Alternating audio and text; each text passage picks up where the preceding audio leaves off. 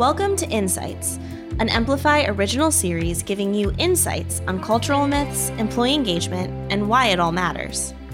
I'm Nicole, and last week we ended the show wrapping up the idea of what employee engagement is today and what it means. It's all about the fit between what an employee wants and desires out of the work they do and what they truly need. So, with that in place, I want to pivot a bit to talk about how employee engagement has evolved especially over the last couple of years, and how that evolution has impacted the relationship between HR leaders and the C suite. To understand this, what better place to start than the beginning? I asked Santiago to take us on a journey to the past.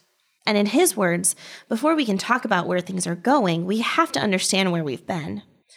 So that's where we're diving into today the evolution of employee engagement. Uh, many times, even children were still working in the workplace. I mean, it was a rougher, rougher time uh, of when really organized labor began to coalesce in meaningful ways after the Industrial Revolution. And what was important at that at that point was just basic the theories around Frederick Taylor's scientific management theory, and it really studied people and how they did work and what were the most efficient ways to do work. And so this idea of breaking down work into the smallest component parts is is a clear artifact left from those scientific management days. And so what you did is you match workers to their jobs based on capability you monitored their performance closely, and you created policy laden environments that that controlled all of the risks that the working conditions were so poor and the work so meaningless of, of turning a screw a quarter of a turn in the right direction a thousand times a day that the work was so miserable that workers needed to be prodded and almost controlled to do the basic work. I mean, but what's happened uh, in the decades since is that recognition and, and, regulation became bigger parts of the work landscape. In 1963, we saw the Equal Pay Act. In 1970, we saw OSHA. In 1990, we saw the Americans with Disabilities Act. And all of a sudden, governments started to include more regulation into work so that it would be more human and, and safer and, and more sustainable. And what happened with that is that corporations' main takeaway was uh, we need a risk management function around our people. And so it became an exercise of mitigating risk and crafting policies and removing autonomy from decisions so that consistent decisions would be made in accordance with laws so that companies wouldn't be exposed to regulatory risk. And so, in this environment, HR began to grow in its early days as a discipline where it was primarily around processing forms because automated systems just didn't exist. Things like doing payroll and administering health benefits uh, and dealing with with employee complaints and at the same time making sure that the company wasn't getting sued and wasn't doing things that put it at significant legal risk and so HR developed in this context and became very effective at risk mitigation and became very effective at processing cyclical workflows of, of tasks that needed to be done. And so basically what has happened is that organizations created employee experiences that they consistently deliver to employees that gave them what they wanted at the time 20, 30 years ago, which was job security, a predictable and safe working environment, and steady compensation and benefits. And organizations generally became very good at consistently delivering this employee experience time and time again. The paychecks were on time, the benefits were delivered to expectation. But now we look at data from Glassdoor that talks about why people join a company or stay at a company. And the first six reasons are non economic reasons. Compensation and benefits are actually the seventh most important thing now that is most important to somebody choosing to work somewhere. And so, what you have is employees desiring primarily a set of non economic value propositions like career growth, and culture fits and senior authentic senior leadership that cares for people and work life balance and professional growth and advancement and, and flexibility, but employee experiences and, and organizations that deliver employee experiences that predictably deliver economic value propositions. Ah, okay. So basically, we went from being cogs in a nicely oiled machine to something more, right? All of the work was focused on conducting a specific set of tasks based on the pre calculated outcome. The workers were matched based on skill set, learn the skill, and repeated. But over time, many jobs have transitioned from working with your hands to working with our head. Calling on the full person to think critically, find efficiencies, and play an active part in moving the business forward. This shift from cog to person has created a new set of dynamics in a new context, driving a change within the human resources function. Rather than risk mitigation and processing, it's more about the people what becomes important in that new context is this question of how to create systems and cultures that engage the full heart and mind of a person. Based on what Santiago has shared, I'm curious. How do we create a place where we not only structure work to hit company goals and objectives, but in a way that gives employees and workers new and increased opportunities to grow? And for the CEO, how do we create organizations that are sustainable, profitable endeavors while also delivering meaning and fulfillment to the people who are giving so much time and energy? So I asked, and it boiled down to one key concept purpose. Leaders have begun to, in the past decade especially, that, that the employee experience and HR practices and policies that they've developed were wonderful and worked for a world in which people hadn't woken up yet to realizing that what they really needed and wanted wasn't just a paycheck and wasn't just benefits and wasn't just job security. And so what they found is that they had an employee experience that only delivered an economic value proposition and did not deliver all of the other non-economic value propositions. That's why you really see this explosion just in the past 15 years about this idea of, of company purpose, right? This idea of company purpose came from a realization that people wanted to feel good about what they were contributing to the mission of the organization. This was one attempt how, how really Jim Collins pioneering the space attempted to essentially help businesses deliver one non-economic value proposition, which is meaning, which is actually the company exists for something more than profit. It does some amount of good in the world. And now pretty much every single company is has either wrestled with and solved or is actively wrestling with what is that for us? How do we give meaning to, to our employees? McKinsey really summed it up well in, in an article that talked about the progression of leadership and management over the last hundred years. And back in the scientific management revolution, the only leadership competency that we, that we had really been awakened to was this idea of intellectual quotient, right? IQ. How do we take a group of people, organize them in a way, in a process, in an assembly line where their labor costs cost less and the, and the parts cost less than what we sell it for? And we have a successful business model because we have the intellect to organize people in a profitable way that we sell their services or their products in a way that makes the company money. But then psychology began to evolve about what people really needed and EQ emotional quotient became became a thing that manage and management and leaders needed to, to have in a workplace. And now McKinsey says most companies and leaders are not differentiated by having IQ and by having high EQ right? By having a, an environment that is profitable and works and, and delivers the value proposition to customers consistently and that treats employees with basic respect. That's not enough what people are looking for is MQ now. And that's really the leadership frontier that we find ourselves at is how do we not only organize ourselves to be a profitable and sustainable business? How do we create a respectful work environment where people are, are, are honored and respected? But now what we have to deliver as company leaders, whether it's C level, CEOs, or on the HR side, is how do we create an environment that only makes a profit and that treats people well, but that also helps people feel a sense of fulfillment and meaning. And many times I talk to CEOs that have been in the craft for decades, and they sometimes look at me and say, Why is it my job to deliver meaning and fulfillment to people now? Why is that all of a sudden an expectation that I have to deliver? We, we didn't have to do that before. People should be getting meaning and fulfillment from the paycheck I give them and how they use it to help their family and, and how they spend it on the weekend. And the reality is that we we have a choice. We can either rage against what is or we can adapt to what is. We can either rage against reality and fall behind, or we can accept that this is a new requirement and a new rule and a mandate that talent has for the companies that they want to work for. And we can adapt to that, embrace it, and actually become the very best in our industry, in our market, at articulating an incredible purpose and, and meaning statement that be, actually becomes activated inside of an organization and delivers those non economic value propositions that employees are hungering for.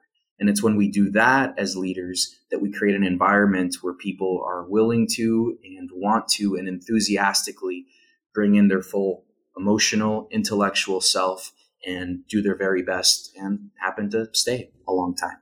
So, an economic value, of course, is necessary, but there are things outside of making money that matters. And those people who are on the front lines helping the company succeed have to find meaning in their work. So, the question for me was how to align the CEO and the HR leader to develop the right foundation, the right values to help their employees find meaning in their work within the company. Enter Eric Christopher and Julie Barker, the CEO and founder and VP of talent at Zylo.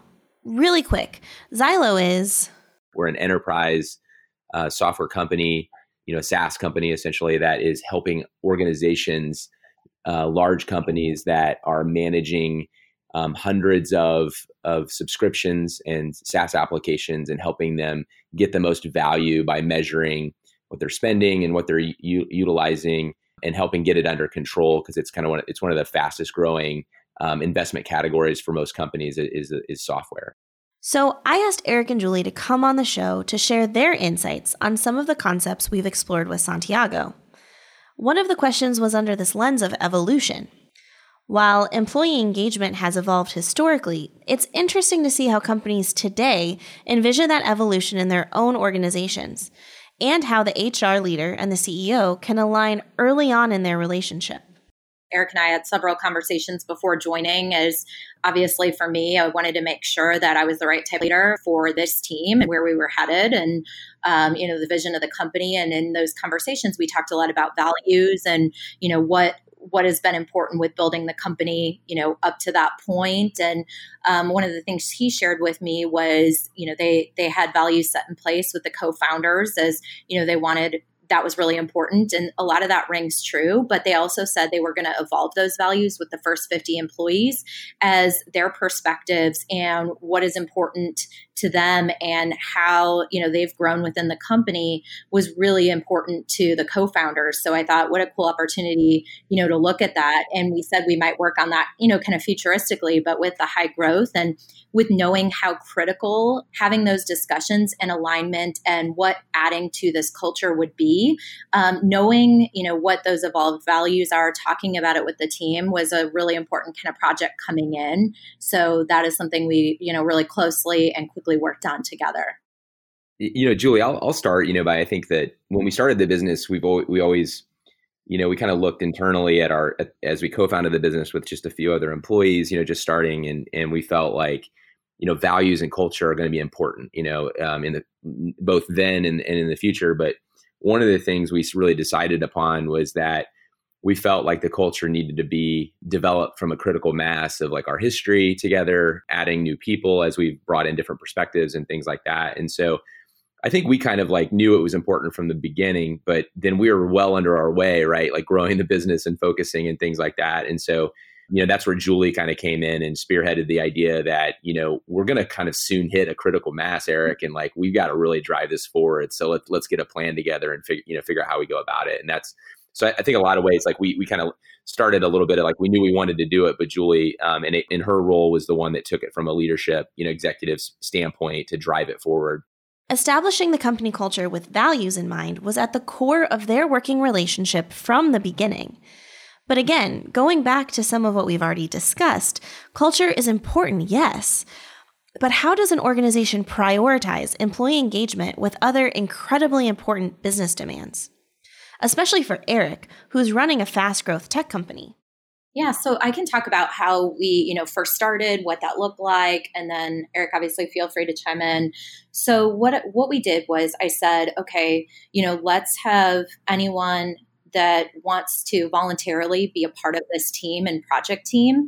And you know let's look at you know who volunteers what you know do we have the right perspectives across tenure and department? And luckily it was awesome. We got great response and we had about 10 folks across the business. And you know when at that time we were you know probably just over 30 that was a, a good uh, amount of the the team. And that spanned across you know one of the team members who was the first employee outside of co-founders and a team member who had just recently joined within a month, as well as a, you know a team member based remotely and across all of our departments. So we really wanted perspective of you know what that looks like across all of our team. And so they were a part of this team that you know our our first meeting was everyone putting down their ideas and making sure that everyone came in with perspective of you know what did what did the culture look like today? What are things that you know resonated with them?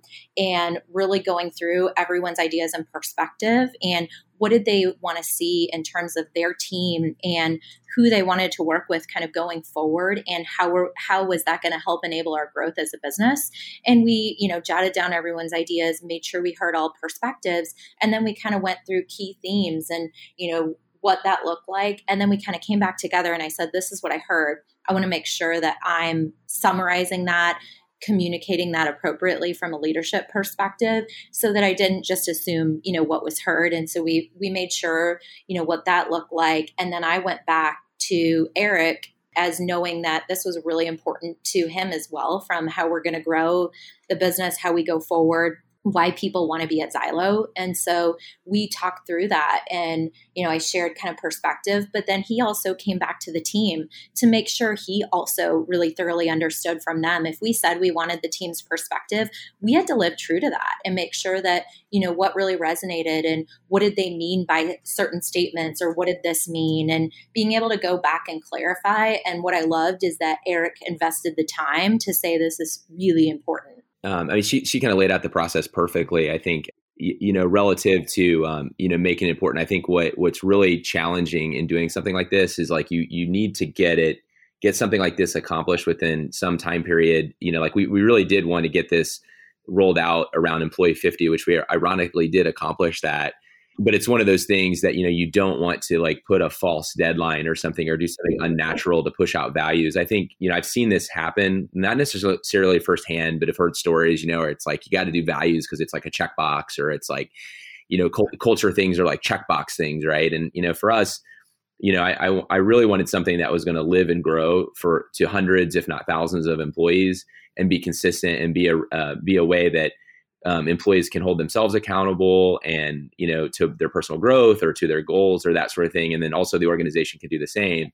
Um, and so that's the only thing i just say was that um, you know it, it wasn't an easy task to sort of stay on a timeline but then you know get a finished result that you're happy with um, you know as well. So um, but I, I think we were able to do it. I think it would have been difficult to really invest the time to get employee feedback in a way that you know wouldn't have for example um, you know had me solely focused on this uh, you know or something like that which would have you know my role uh, uh you know culture and, and people are a big part of it you know the center part of being a ceo but there's so many other things that that are priorities of the business that i have to do. And I, I just i think that honestly what would have happened is probably would have gotten less genuine feedback and loops. It would have probably been a little bit of an incomplete project and we might, we might still be talking about it right now you know is, is sort of the thing. So i think not only getting it done in the execution that that's part of it but you know, getting getting it to a place where I would be comfortable, you know, standing in front of a whole company saying this is what we're going to believe in for years to come. Um, so I, I, think that that follow through and completeness, just probably wouldn't have happened, um, you know, to the level that it did. I think another important thing to share is like one of the things that early on is the trust and credibility um, with working with each other because I was able to say at certain times, like, Eric, you know, a statement like this comes across this way. And I think this is what you're trying to say. This is what that may, you know, come across as, and, you know, vice versa. So I think that is one of the key things in a, a critical project like this is being able to have that openness of, you know, here's here's what you're saying here's how that comes across and um, i think we have that trust within uh, working through this as well and in, in the leadership team too One thing they shared is how trust played such a role in their ability to help establish their company purpose and values. But trust is often hard to establish. So I asked them what advice they have to HR leaders and CEOs on how to foster that trust between the two roles. I think there's a couple of things that come to mind for me is I think one of the things when I say, you know, the process before I joined here was really important.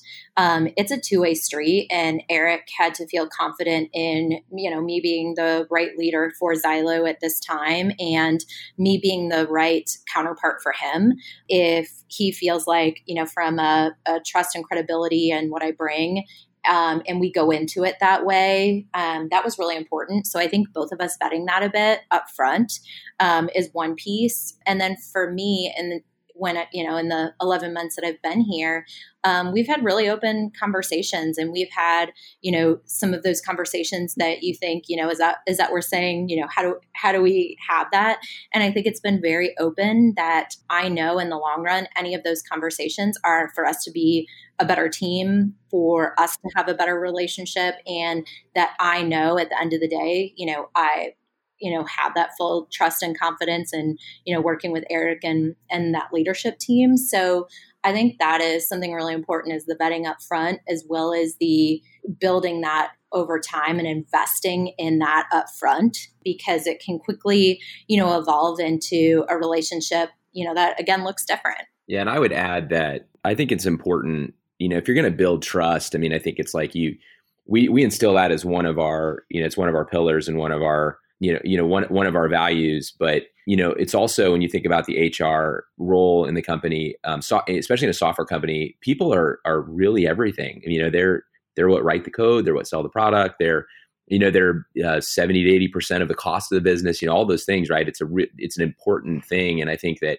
the hr function needs to be at the table either by you know the person at the leadership table or the function needs to be represented in some way you know by the ceo that it's that it's really important. So for me like i took a lot of advice from mentors that you know you've got to really you know take care of people because retention and growth and everything are going to be tied directly to the success of the business. And so i think for me that's made it um, just just me like acknowledging that and really believing that in my heart has made it easier for me to like respect the opinion of like julie and any hr leader because like that's the, that's going to be like that's Julie's job is to really represent that and be strong about it and and that sort of thing which which I think giving her like an equal footing with me on the people topic is important.